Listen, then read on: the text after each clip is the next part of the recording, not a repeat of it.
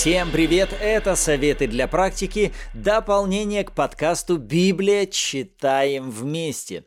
Сегодня мы постараемся найти ответ на вопрос, что мне может помочь во время чтения и размышления над Священным Писанием и максимально погрузиться в описываемые в нем события. Помните, что наша цель – это не просто исполнение религиозной обязанности читать Библию. Если для вас чтение Библии – это просто ежедневный религиозный ритуал, то, скорее всего, у вас будет получаться очень маленький эффект от вашего чтения Божьего Слова. Но когда вы изменяете свое отношение к этому процессу, тогда и результат у вас будет совершенно другой.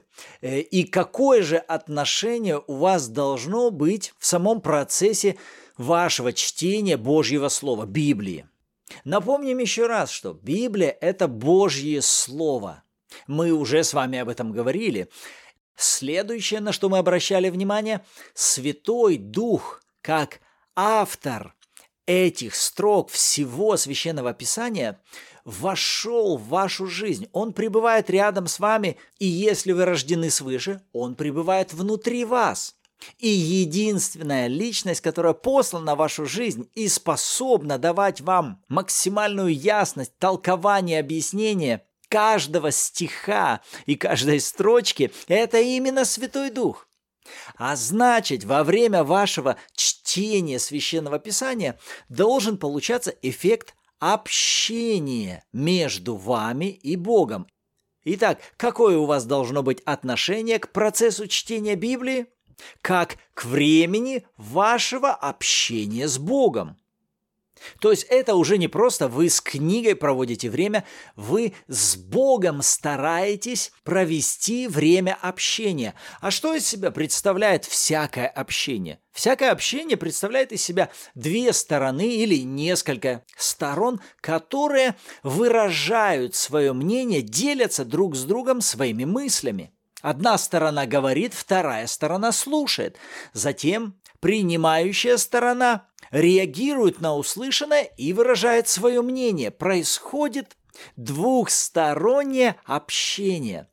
И когда речь идет о нашем общении с Богом, то также вы можете ожидать именно такого же эффекта, что между вами и Богом может и должно происходить общение – он что-то говорит вам, вы размышляете над тем, что он вам говорит, а затем реагируете на то, что он вам сказал. Говорите в ответ ему.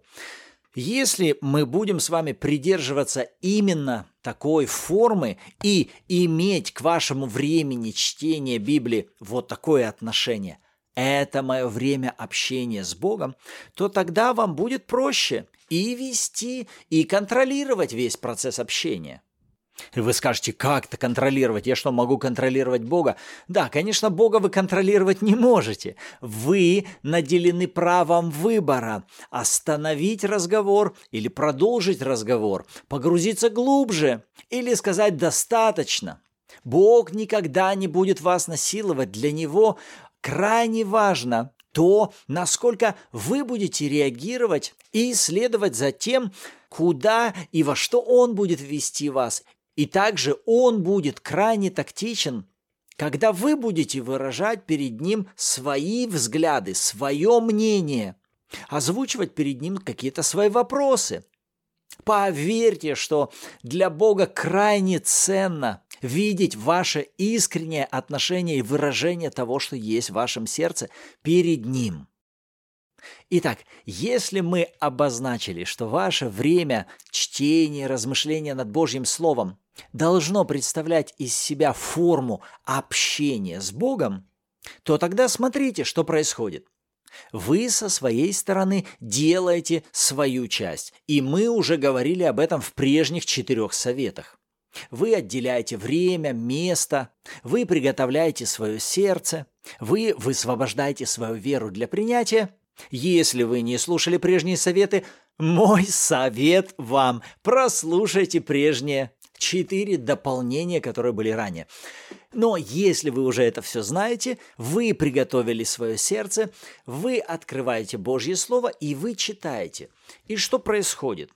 По сути, вы смело можете отнести ваше чтение священного писания к тому, что Бог сейчас говорит в ваш адрес. Буквально это его слово, которое сейчас звучит к вам. Буквально представьте, как личность, которая сейчас вам рассказывает какую-то историю.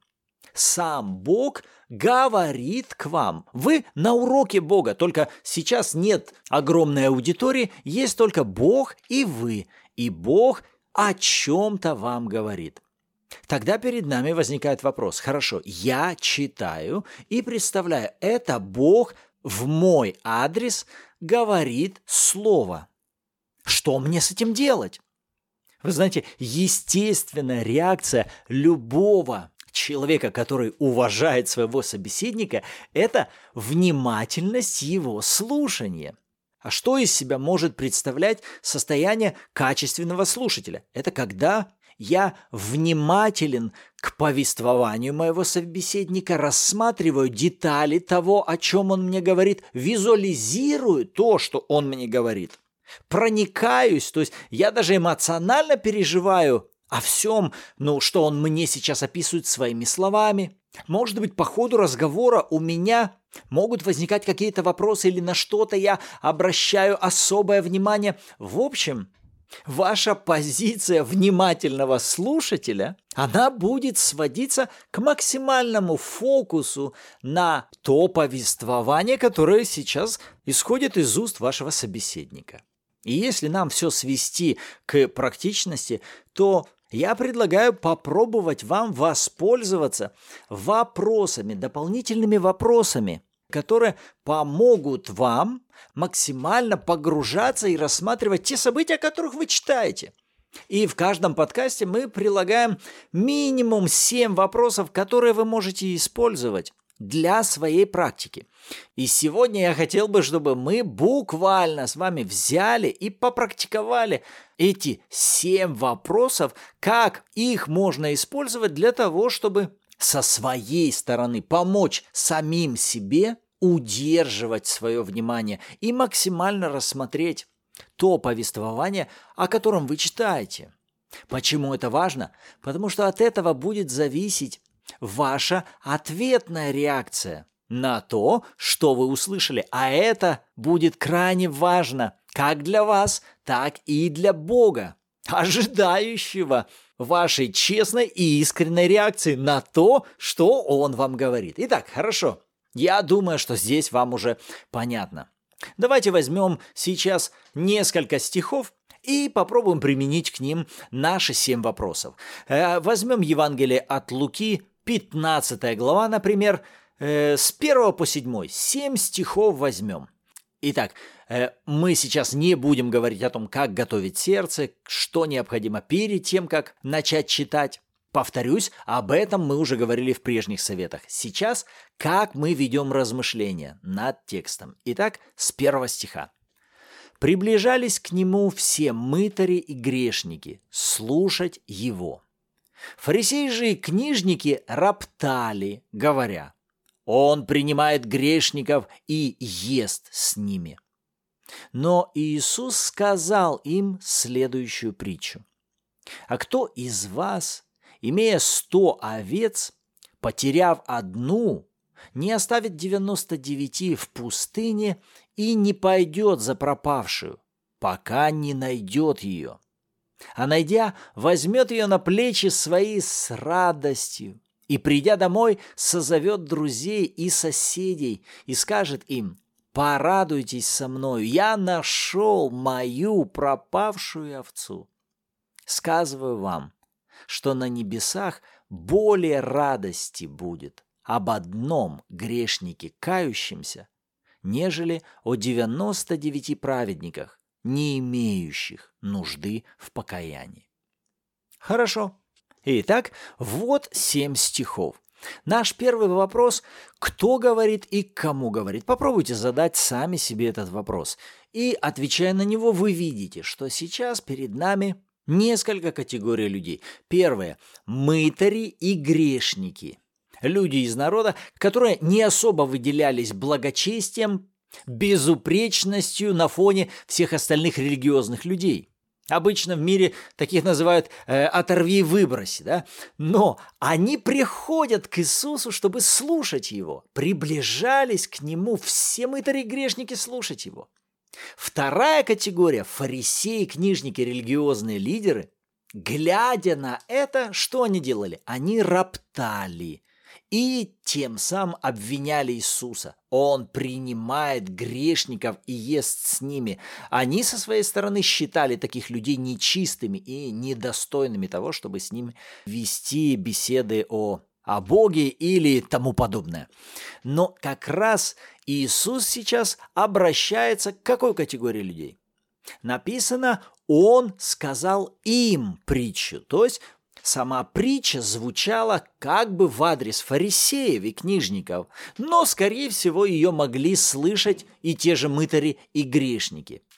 Второй вопрос, где происходят эти события? Все, что нам известно, они происходят в Израиле, в одном из городов. Если вы захотите более точно узнать, в каком это было исселении, по какому маршруту, вы, конечно, можете это сделать, но если это не принципиально, не нужно задаваться исследовательскими работами, искать какие-то словари, карты и тому подобное. Третий вопрос. Что из прочитанного особенно привлекло на себя ваше внимание? Вот здесь как раз наш совет вам. Именно во время вашего чтения – одно, два слова, может быть, какой-то стих, какая-то фраза особенно могли привлечь ваше внимание. В данном случае, когда я читал, меня привлекло именно в этот раз в пятом стихе фраза «взяв ее на плечи свои с радостью».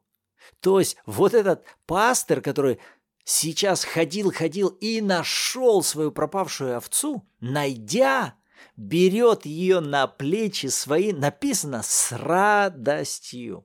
Да, меня привлекло именно вот это слово «с радостью». Почему? Да потому что я попробовал себя представить, и если бы на месте этого пастуха я бы потерял овцу, или вернее она убежала, а, отбилась как-то от стада, и я бы пошел, бродил бы, бродил бы, бродил бы, бродил бы, и вот я нашел ее – то, может быть, я бы не, не с великой радостью, может быть, я, увидев ее, начал бы как-то ругаться и злиться на нее, обзывать ее, тупая овца, куда ты отбилась, зачем ты ушла. Может быть, кто-то из вас, вы тоже не особо сдержаны, вы бы, может быть, огрели эту овцу, потом бы взяли ее уже и несли назад в стадо. Но удивительная особенность, которую здесь Иисус описывает – в отношении истинного пастора, заботящегося об овцах, именно в том, что он берет ее на плечи свои с радостью, затем возвращается домой, собирает друзей, соседей и говорит «порадуйтесь со мной». И вот в этой притче как раз Иисус и пытается передать им сердце Отца, истинное сердце Бога. Вот как раз четвертый стих, смотрите, он так и звучит. Какой характер Бога открывается в этом тексте лично для вас. И вот в данном случае я вижу характер Бога, который настолько любит, настолько не безразличен, что вот даже после того, как овца забрела, ушла, пошла бродить своими путями. Неизвестно, где ее носила, с кем ее носила, но когда она была найдена, то сердце Бога, оно исполнено радостью. И как раз седьмой стих об этом и указывает. «Сказываю вам, все небеса наполняются радостью о чем? Когда грешник один обращается. То есть небеса наполняются ликованием от того, что грешник нашелся. Какой характер здесь Бога? Бога, который любит, который сражается за нас, который ищет, делает все возможное, чтобы возвратить нас назад, возвратить нас в стадо. Пятый вопрос. К чему Господь тем самым побуждает вас через эти стихи? Мой ответ на этот вопрос – Господь тем самым побуждает меня молиться и о таком же отношении к заблудшим людям, которые сейчас все еще могут оставаться этими потерянными овцами или блуждающими овцами. Чтобы мое отношение было к ним не как фарисеи, своей надменности или презрении, вот так, глядя на них. Нет-нет-нет, как у Иисуса. А какое у Иисуса было к ним отношение? Они, они больные, им нужен лекарь. Они заблудились, им нужна помощь, их, им нужно помочь, их надо взять на руки и нести назад в стадо. Я нуждаюсь в том, чтобы культивировать внутри себя именно такое отношение – Шестой вопрос. Какие изменения вы внесли бы в свою жизнь в соответствии с прочитанным? Я бы, скорее всего, ответил так, что прежде всего я бы начал практиковать каждый день, выходя на улицу, глядя на людей, которые меня окружают, буквально практически брать и начинать смотреть на них вот по-новому, как Бог на них смотрит, так, чтобы внутри меня поднималось такое же сострадание к ним, что они не просто ничтожные грешники, которые Бога не хотят, безбожники, антихристы. Нет, чтобы внутри меня хотя бы могло подниматься сострадание и желание пойти, чтобы им послужить. И, соответственно, седьмой пункт. Как бы вы построили свою молитву и о чем бы попросили Бога после того, на что он обратил ваше внимание. Вот теперь я могу и построить свою молитву вокруг того, о чем я вел размышления, к чему пришел, какие побуждения внутри меня это вызвало. То есть я могу построить следующую молитву. Господь, я благодарю Тебя за то, что Ты обратил мое внимание на такое качество Твоего характера, сострадание, неотступность в отношении каждого отдельно взятого человека, каждой овцы. Ты сражался за каждую душу. Ты платил цену за каждого человека. Ты тот, который готов пойти за всякой заблудшей овцой. И когда ты ее находишь, ты не воздыхаешь, ты не упрекаешь, ты не бьешь и не ломаешь ноги. Ты берешь на плечи свои с радостью и когда приносишь в свое царство, то все царство ликует и радуется обращению заблудшей овцы. я прошу Тебя, Господь, помоги мне, чтобы и внутри меня, к окружающим меня людям, которые еще не знают Тебя, было такое же сердце и такое же отношение, сострадания и любви, как у Тебя. Во имя Иисуса. Аминь. Что вы сделали? Вы послушали Бога из этих семи стихов? Вы проразмышляли над тем, о чем Он вам сказал? Вы максимально рассмотрели эту картину внутри себя? И вы выразили свою реакцию. В чем? В том, что вы открыли перед Богом свои мысли. Господь, вот, ты на радость обратил внимание. Господь, вот что я вижу.